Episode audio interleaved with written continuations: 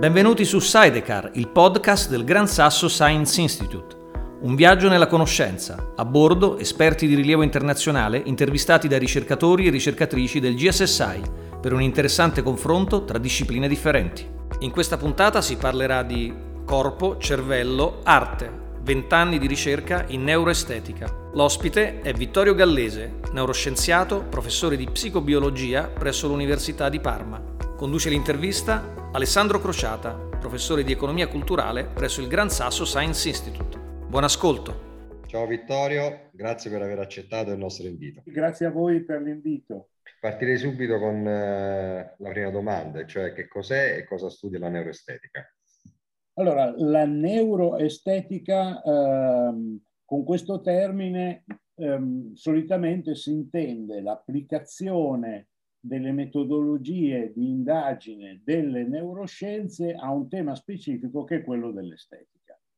Um, questo termine ha una storia, nasce alla fine degli anni 90 e eh, diciamo il pioniere, il collega neuroscienziato che per primo ha parlato di neuroestetica è stato Semir Zeki, un famosissimo eh, neurofisiologo della visione a cui dobbiamo forse insieme a Jubele Wiesel Ehm, quello che abbiamo imparato di nuovo sul funzionamento eh, della parte visiva, della cosiddetta parte visiva eh, del cervello, è, è, proprio lui. Semir Zeki alla fine degli anni 90 ha detto non possiamo parlare di arte e di estetica prescindendo dal cervello e si è dedicato da quel momento in poi, decisamente stato il primo, uh, a studiare un aspetto particolare però eh, eh, dell'estetica, ossia come il nostro cervello risponde al tema del bello prima e del sublime poi.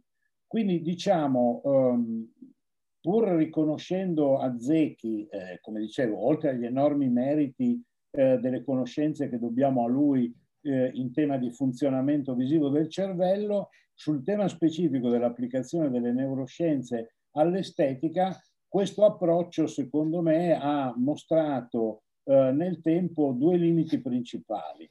Primo limite, concepisce la visione come esclusivamente il prodotto dell'attività di una parte ad essa dedicata, ossia il cosiddetto cervello visivo.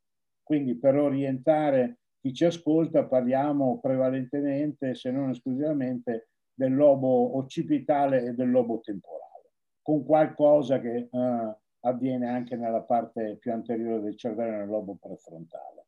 Eh, mentre oggi noi sappiamo che la visione è qualcosa di molto più complesso, diciamo che vedere significa anche attivare la parte motoria, tattile, emozionale del cervello. Il secondo limite è quello di concentrarsi su eh, dei concetti eh, eh scontati eh, del discorso estetico, ossia il bello e il sublime, e cercarli di localizzarli nel cervello. Eh, secondo Zecchi eh, questo è avvenuto, lui trova eh, un'attivazione a suo dire specifica tutte le volte che le persone giudicano bello qualcosa, indipendentemente che sia un brano musicale, eh, un quadro o addirittura un'equazione matematica. Questo porterebbe all'attivazione di una parte specifica del cervello. Ecco, la critica che io faccio a questo approccio è che forse è un po' troppo frenologico, o cioè da un lato è troppo ambizioso e da un altro lo è troppo poco. Troppo ambizioso perché eh, pretende di ridurre un concetto, una parola bello, sublime, al funzionamento di un gruppo di neuroni e non altri. Poco ambizioso perché secondo me, eh, diciamo, rinuncia ad affrontare quello che secondo me è il tema principale, eh, che è quello dell'esperienza estetica eh, che è quello che cerchiamo invece di fare noi. Ecco, quindi mh, scendendo un po' più nel dettaglio, che tipologia di strumenti utilizza la neuroestetica? Allora, la neuroestetica diciamo che eh, utilizza appieno tutti gli strumenti eh, delle neuroscienze cognitive, quelli cioè volti a eh, studiare il comportamento intelligente umano. Quindi si va da un approccio comportamentale in cui ad esempio noi facciamo vedere eh, degli stimoli che, se parliamo di estetica, hanno comunque un, eh, un collegamento col, con l'arte eh, o con il cinema o con la letteratura o con la poesia e eh, sulla base di come è strutturato l'esperimento chiediamo ai partecipanti di rispondere a delle domande premendo dei tasti e sulla base del tempo eh, eh, necessario per emettere la risposta traiamo delle conclusioni. Oppure possiamo utilizzare sempre da un punto di vista comportamentale lo studio di come i soggetti, i partecipanti esplorano una determinata immagine, registrando eh, i loro movimenti oculari. E quindi poi siamo in grado di vedere che cosa hanno guardato per prima, eh, dove hanno concentrato lo sguardo eh, e da questa eh, serie di eh, dati noi possiamo di nuovo eh, capire qualcosa sull'esperienza estetica. Oppure possiamo studiare le risposte emozionali agli stimoli di natura estetica e questo lo possiamo fare in vari modi.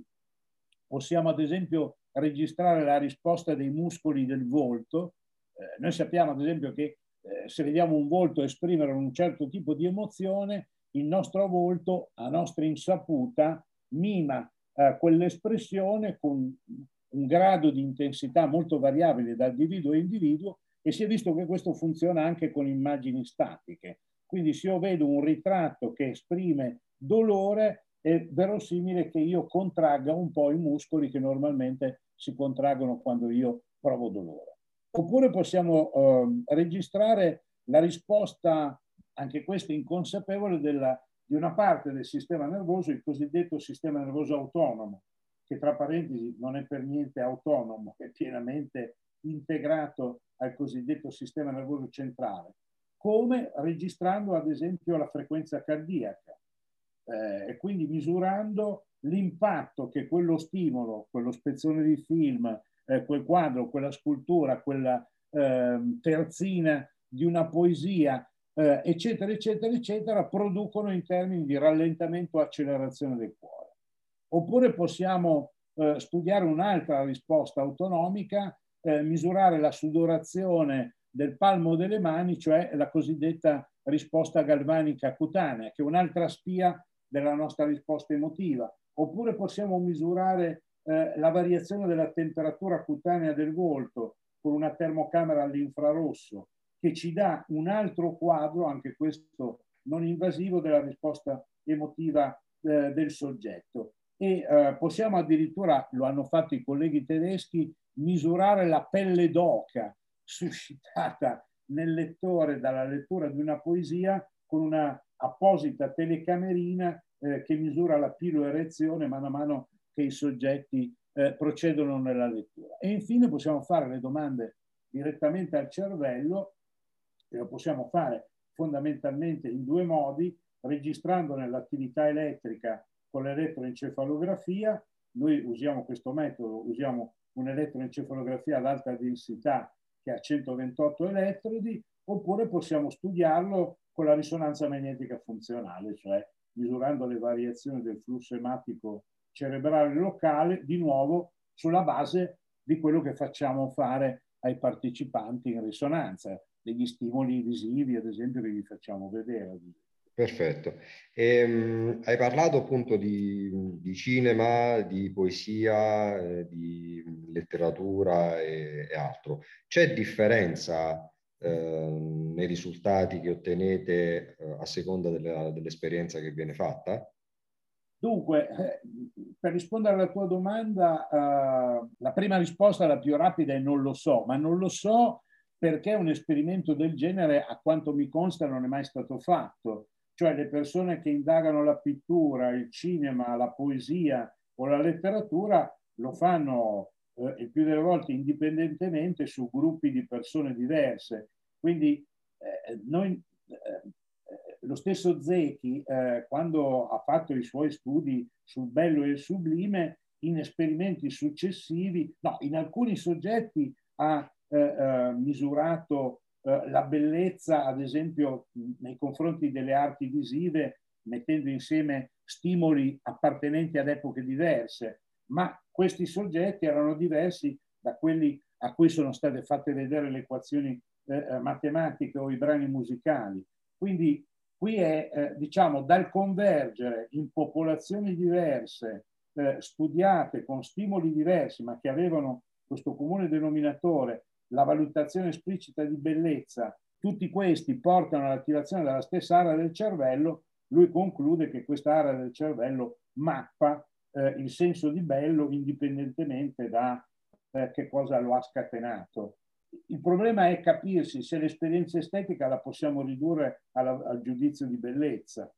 Io credo di no. Mm. Eh, a me va stretta anche la definizione di arte, perché noi sappiamo benissimo che la nozione di arte eh, è una nozione che si è venuta determinando storicamente, cioè la, la differenziazione tra un artigiano e un artista inizia storicamente a, a, imporsi nel nostro Rinascimento, quando Leonardo si arrabbia, quando scopre che lo pagano poco di più della, oggi diremmo dell'artigiano eh, eh, a cui era stata commissionata la cornice che doveva contenere la sua opera, che era la, la, le vergini delle, la Vergine delle Rocce, no? eh, quando scopre che il falegname piglia poco meno di lui, ma no, eh, io, la mia opera ha un altro valore e quindi poi si afferma il concetto di arte, di artista, nascono i musei. Ma diciamo, noi facciamo queste cose dal paleolitico. Certo. Io credo che parlare di creatività, di espressione simbolica, ci sia bisogno di allargare un po' il tiro eh, rispetto a un concetto più tradizionale eh, di arte, proprio perché eh, questo è uno degli aspetti fondamentali che definisce l'umano. Molto bene. Eh, mi viene da chiederti adesso cioè, quali sono le aree di applicazione dei risultati che ottenete in, neuro- in neuroestetica? Allora, eh, secondo me bisogna fare una premessa. Che cosa vuol dire estetica? Allora, siamo partiti dalla definizione tradizionale di estetica e di arte che, come dicevo prima, eh, ha una sua data di nascita storica, ma il termine estetica è molto più antico. Einstein sta a indicare la conoscenza sensibile del mondo, conoscere il mondo attraverso i sensi. Quindi dal mio punto di vista l'estetica definisce una delle modalità principali con cui noi incontriamo il mondo cercando di comprenderlo e di capirlo. Primo punto. Quindi partendo da questa definizione eh, di estetica e più co- che concentrarsi sul bello e il sublime concentrarsi sul cercare di capire che cos'è un'esperienza estetica, secondo me oggi capire l'esperienza estetica vuol dire acquisire gli strumenti per capire la contemporaneità, perché la contemporaneità eh, io la leggo soprattutto da un punto di vista estetico. C'è stato chi ha parlato di estetizzazione del mondo. Non c'è dimensione oggi della vita sociale che in qualche modo non abbia ereditato delle caratteristiche del, del senso storico tradizionale di estetica. Oggi noi parliamo di edutainment, dobbiamo educare intrattenendo, parliamo di infotainment, dobbiamo informare intrattenendo, non basta più andare a Amsterdam e, e, vedere i quadri di Van Gogh, dobbiamo entrare dentro il quadro di Van Gogh. Questo è il risultato, eh, secondo me, di un progresso tecnologico. Il progresso tecnologico eh, e i mutamenti sociali che ha prodotto, quindi digitale più tecnologia, ha, diciamo, eh, esteso il dominio dell'estetica a tutti gli aspetti della vita quotidiana. Quindi capire che cos'è un'esperienza estetica oggi eh, significa capire meglio il mondo in cui viviamo, proprio perché la tecnologia digitale ha cambiato le regole del gioco, a partire dalla politica. Il digitale disintermedia. Io sono cresciuto guardando le tribune politiche, guardavo mio padre nella tv in bianco e nero in cui c'era un moderatore, c'erano dei politici che rispondevano a dei giornalisti che mediavano le istanze del corpo sociale in domanda a cui il politico rispondeva e attraverso questo trade union eh, arrivava la comunicazione all'elettore, oggi il politico si rivolge direttamente all'elettore su Facebook, su Instagram. Quindi questo cambia completamente le carte eh, eh, in tavola perché questa disintermediazione obbedisce a delle regole di comunicazione che sono estetiche. Poi potremmo parlare delle fake news. Ecco, diciamo, tutti questi aspetti della contemporaneità hanno una forte radice estetica. Eh, le neuroscienze eh, possono dare un, un contributo importante nell'affrontare questi temi. Ok, mm, questo che mi stai dicendo mi, mi, dà, dire, mi fa pensare proprio al tema della transdisciplinarietà. La mia ipotesi di partenza è che eh, appunto le neuroscienze possano entrare in dialogo, in confronto anche con, altre, con altri approcci scientifici, nello specifico all'interno delle scienze sociali. Eh, c'è chi mh, mm, proprio qui al GSSI si occupa di studiare come ehm, l'esperienza culturale sia in grado di cambiare il modello mentale degli agenti, degli individui che ne par- vi partecipano. L'ipotesi che noi abbiamo, l'ipotesi di base è che eh, non avendo chiaramente né framework né strumenti scientifici delle neuroscienze o della neuroestetica, ehm, noi ipotizziamo che il modello mentale eh, possa avere una sua plasticità, una sua capacità di eh, aumentare il processo di eh, raccolta ed elaborazione delle informazioni. Questo dal nostro punto di vista ci, dà, mh, ci permette di assumere che chi in qualche modo partecipa ad un'esperienza culturale sia in grado di essere più proattivo nei comportamenti. Ora mi chiedo che, ehm, che linee ci possono essere di transdisciplinarietà tra, appunto, tra chi studia eh, questi temi e, e la neuroestetica. Ma diciamo che ehm, concordo pienamente sulla necessità eh, di approcci multipli a queste tematiche. Io mh, nel mio piccolo, eh, diciamo, sono almeno vent'anni eh, eh, eh che mi impegno attivamente a rendere possibile non solo questo dialogo, eh, ma io il dialogo lo vedo utile tanto di più quanto poi riesce a produrre delle fattive collaborazioni.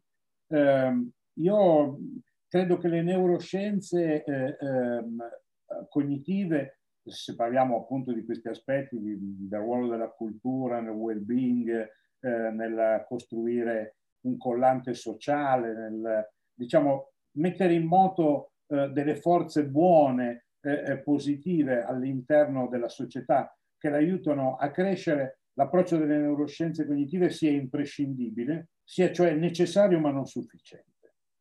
Le neuroscienze cognitive oggi rappresentano uno strumento fondamentale che però non può essere circolare o tautologico, quindi rimanere eh, chiuso all'interno di questa circolarità eh, esplicativa. Cioè le neuroscienze cognitive che io pratico, ahimè, ormai da eh, 40 anni, eh, eh sono uno strumento, devono essere uno strumento, uno strumento formidabile che ci aiuta però a dare delle risposte a delle domande che non sono intrinsecamente neurofisiologiche o neuroscientifiche, ma sono eh, le domande che ci portiamo appresso da quando abbiamo una memoria storica, cioè eh, che interrogano noi stessi, il nostro modo di funzionare eh, nel mondo, in un mondo che per noi è principalmente il mondo dell'altro, il mondo della relazione della socialità.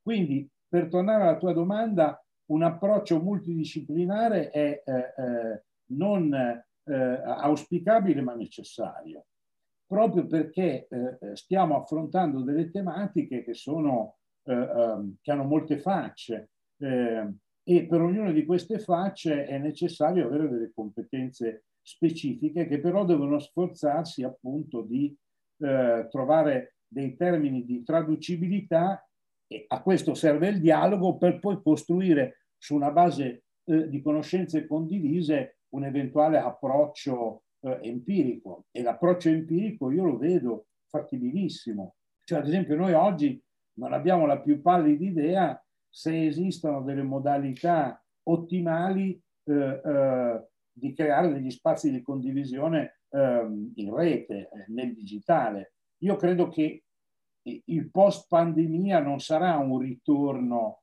uh, uh, a quello che c'era prima, ma sarà un qualche cosa di diverso credo che se stiamo sul tema appunto della cultura eh, e del suo ruolo nella società, eh, concordando pienamente su, sulla tua ipotesi di fondo e che più cultura significhi una società più in salute, ecco, ma come tradurre eh, eh questo eh, concretamente? Credo che noi abbiamo bisogno di avere molti più dati su tutte queste modalità eh, ibride eh, di creare occasioni culturali, di formazione, di comunicazione, anche di intrattenimento culturale con le piattaforme eh, eh, oggi a nostra disposizione. Io ieri ero a un convegno eh, dell'Associazione dei Festival Cinematografici Italiani in cui si parlava appunto di piattaforme, eh, in cui si parlava di che cosa vuol dire fruire di un film a un festival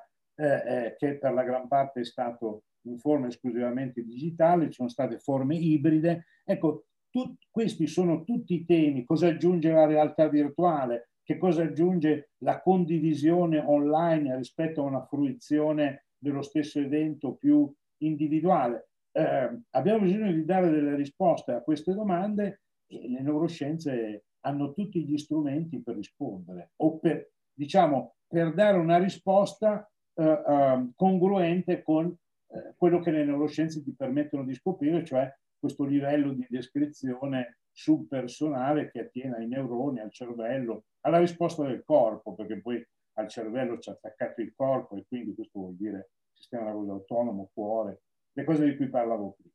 Ecco, io penso che tu prima hai detto una frase che per me è molto, un'espressione che per me è molto utile, e cioè che di fatto l'estetica diventa la base per la comprensione del mondo. Cioè di fatto poi ogni, eh, ogni, approccio scientifico, ogni campo del sapere ha le sue categorie e le interpreta chiaramente in base ai propri modelli e alle certo. proprie teorie. Eh, per un economista o per un economista della cultura, eh, parlare di comprensione del mondo eh, significa appunto avere la capacità di elaborare eh, più informazioni eh, ed elaborarle meglio e quindi in qualche modo avere come dire, ehm, un modello computazionale che ti permette di fare delle scelte. Noi quotidianamente, eh, per qualsiasi attività che noi svolgiamo, dobbiamo compiere delle scelte. A seconda che la scelta sia semplice o complessa, processiamo rispettivamente poche o molte informazioni. Io penso che ci sia eh, spazio per una, come dire, per una linea di ricerca che, che vada proprio a utilizzare, come dicevi tu, gli strumenti eh, e le ipotesi di partenza e i risultati della neuroestetica e applicarle al contesto delle scelte. Ora, ehm, secondo te è possibile avviare una linea di ricerca che vada proprio a spiegare, eh, a contribuire all'elaborazione di nuovi modelli computazionali, partendo dai presupposti e dagli strumenti utilizzati dalle neuroscienze? e della nuovi modelli, cosa intendi per nuovi modelli computazionali esattamente? Perché vuol dire molte, un eh, lo so. cioè, così, cioè un, un nuovo modello che ci spiega come noi processiamo le scelte non in maniera razionale a volte, non in maniera perfettamente eh, certo. consapevole. Diciamo che da questo punto di vista oggi c'è un dibattito eh, c'è un dibattito in atto da almeno dieci anni. Eh, ehm, è stata proposta e direi che oggi è, eh, ehm, è, diffusissimo questo approccio, eh, l'idea ehm, eh, cioè di in qualche modo proporre una teoria del tutto rispetto al cervello.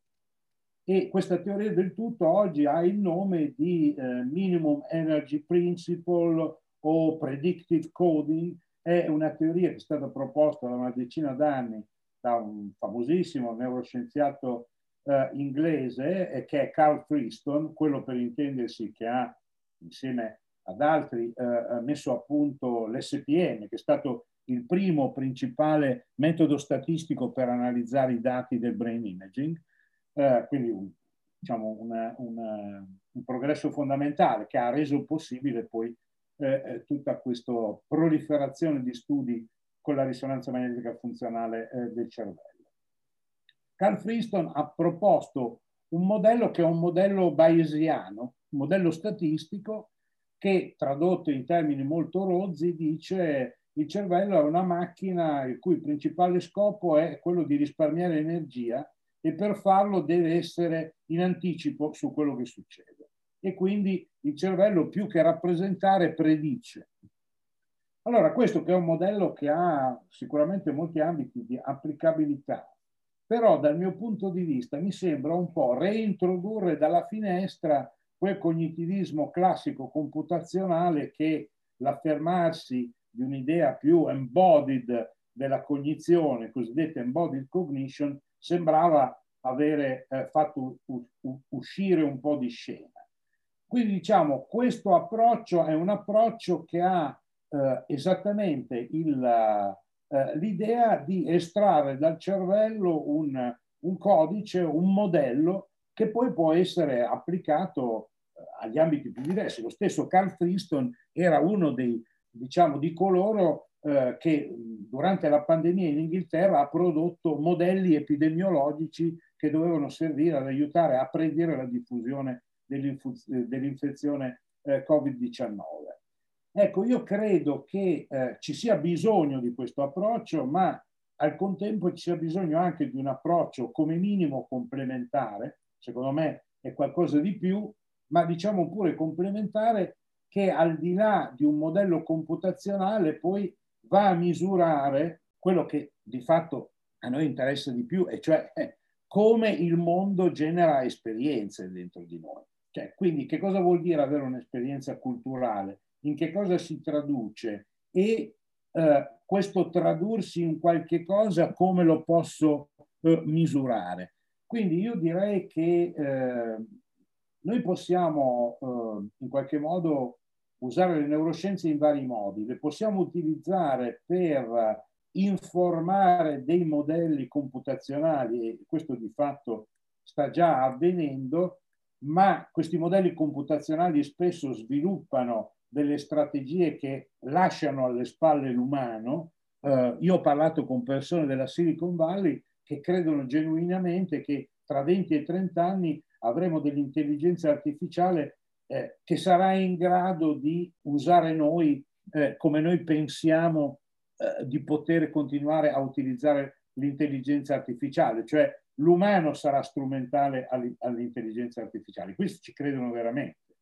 Ma non sto parlando di pazzi, eh, queste sono persone con società quotate in borsa e qui si apre uno scenario etico enorme perché io temo che eh, presto o tardi le energie economiche che potranno sostenere lo sviluppo di queste ricerche se lo potranno permettere solo multinazionali e sottrarranno sempre più quote di ricerca al settore che secondo me dovrebbe essere quello principe, cioè quello pubblico, o comunque diciamo eh, quello universitario, pubblico-privato che sia, la cui principale finalità non è quella di fare profitti, ma di creare conoscenza e di trasmetterla.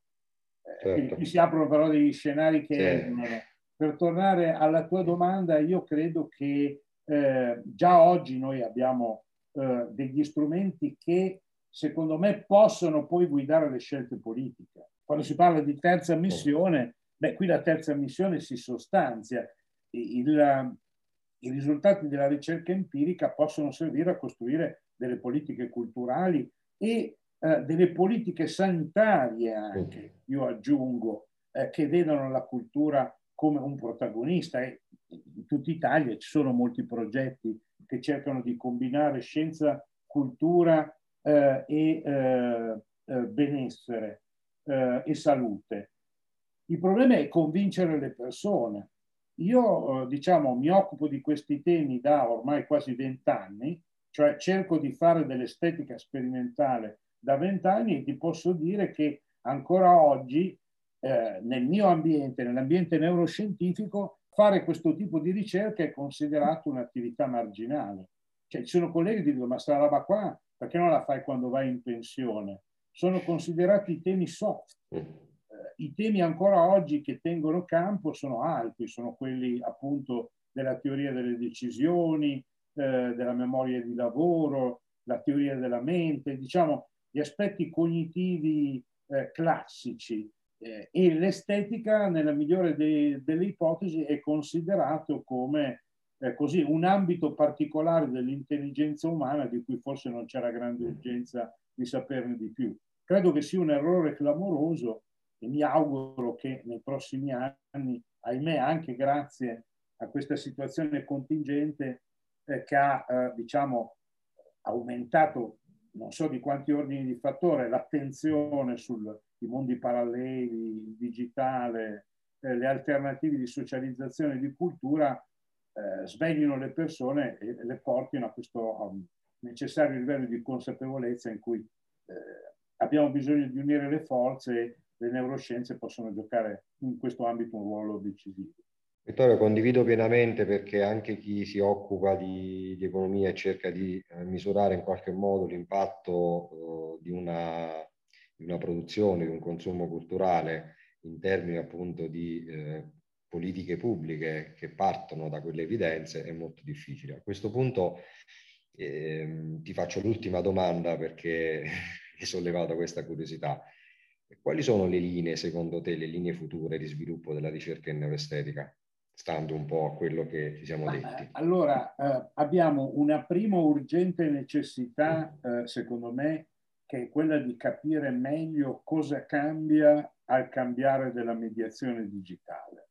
Ad esempio, noi oggi eh, assistiamo, parliamo di cinema, bene, i film visti in sala credo che siano, eh, questo in, era pre-Covid, vedremo cosa succederà dopo, con un graduale ritorno a a una situazione di non emergenza sanitaria globale, quale quella in cui ci troviamo oggi, meno del 10% dei film vengono visti in sala, quindi la, la stragrande maggioranza delle visioni di film avviene su altri eh, eh, sistemi digitali, eh, DVD, ma sempre di più oggi piattaforme di streaming.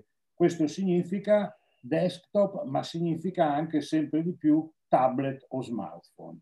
Allora il touchscreen introduce una modalità di visione che è radicalmente nuova. Io l'ho definito schermo pelle. Cioè noi abbiamo parlato ad esempio del tatto nella visione in termini metaforici, ne parlava Berenson eh, quando parlava eh, dei pittori rinascimentali toscani, parlava di qualità tattile della visione, ne hanno parlato poi le femministe, eh, le teoriche femministe del cinema a partire da, dagli anni 90, si parlava appunto della, della pelle del film, ma erano diciamo eh, metafore. Poi siamo arrivati noi, sono arrivate le neuroscienze, i neuroni specchio, la simulazione incarnata e abbiamo scoperto che quando vediamo qualcuno essere toccato, ci tocca non solo metaforicamente, ma attiva le aree tattili del nostro cervello. Per tornare al discorso da cui eravamo partiti, che la visione implica molto di più del cervello visivo. Ma oggi la visione è una visione eh, aptica, cioè noi siamo lo strumento attivo della visione toccando lo schermo per avviare la visione, per tornare indietro, per interrompere e andare a vedere l'attore eh, che vediamo in quella scena che altri film ha fatto. C'è una visione performativa, c'è una performatività della visione che prima non c'era. Questa come influenza eh, la mia esperienza di quel film, ma di qualsiasi altro contenuto audiovisivo eh, eh, io abbia, a, a cui io abbia accesso attraverso questa mediazione. Cambia qualcosa? La distanza in cui io vedo un contenuto audiovisivo che forzatamente con uno smartphone o un tablet è ristretta al mio spazio peripersonale, porta a un'esperienza diversa rispetto a quando ho questa visione in uno spazio lontano come quando guardo la tv eh, o addirittura eh, sono al cinema, eh, la qualità eh, sonora influenza la mia ricezione del materiale audiovisivo. Noi abbiamo sulla rampa di lancio tutta una serie di esperimenti volti a indagare questi aspetti della mediazione di cui sappiamo molto poco.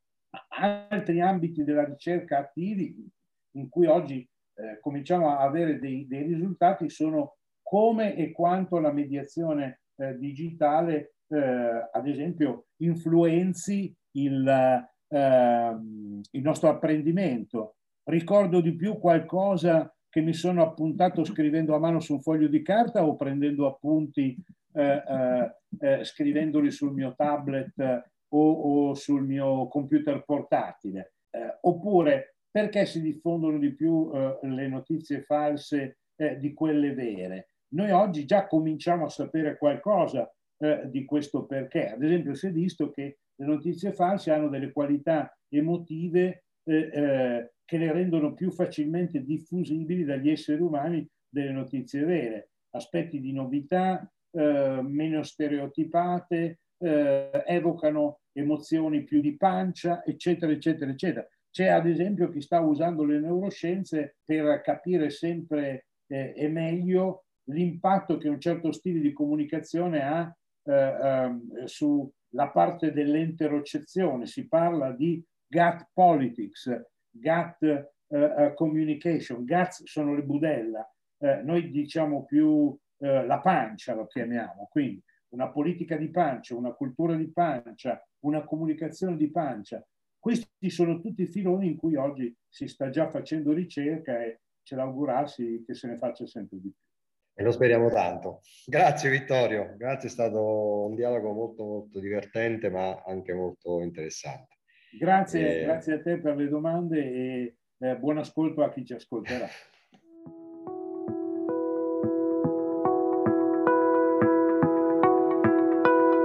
Avete ascoltato Sidecar, il podcast del Gran Sasso Science Institute.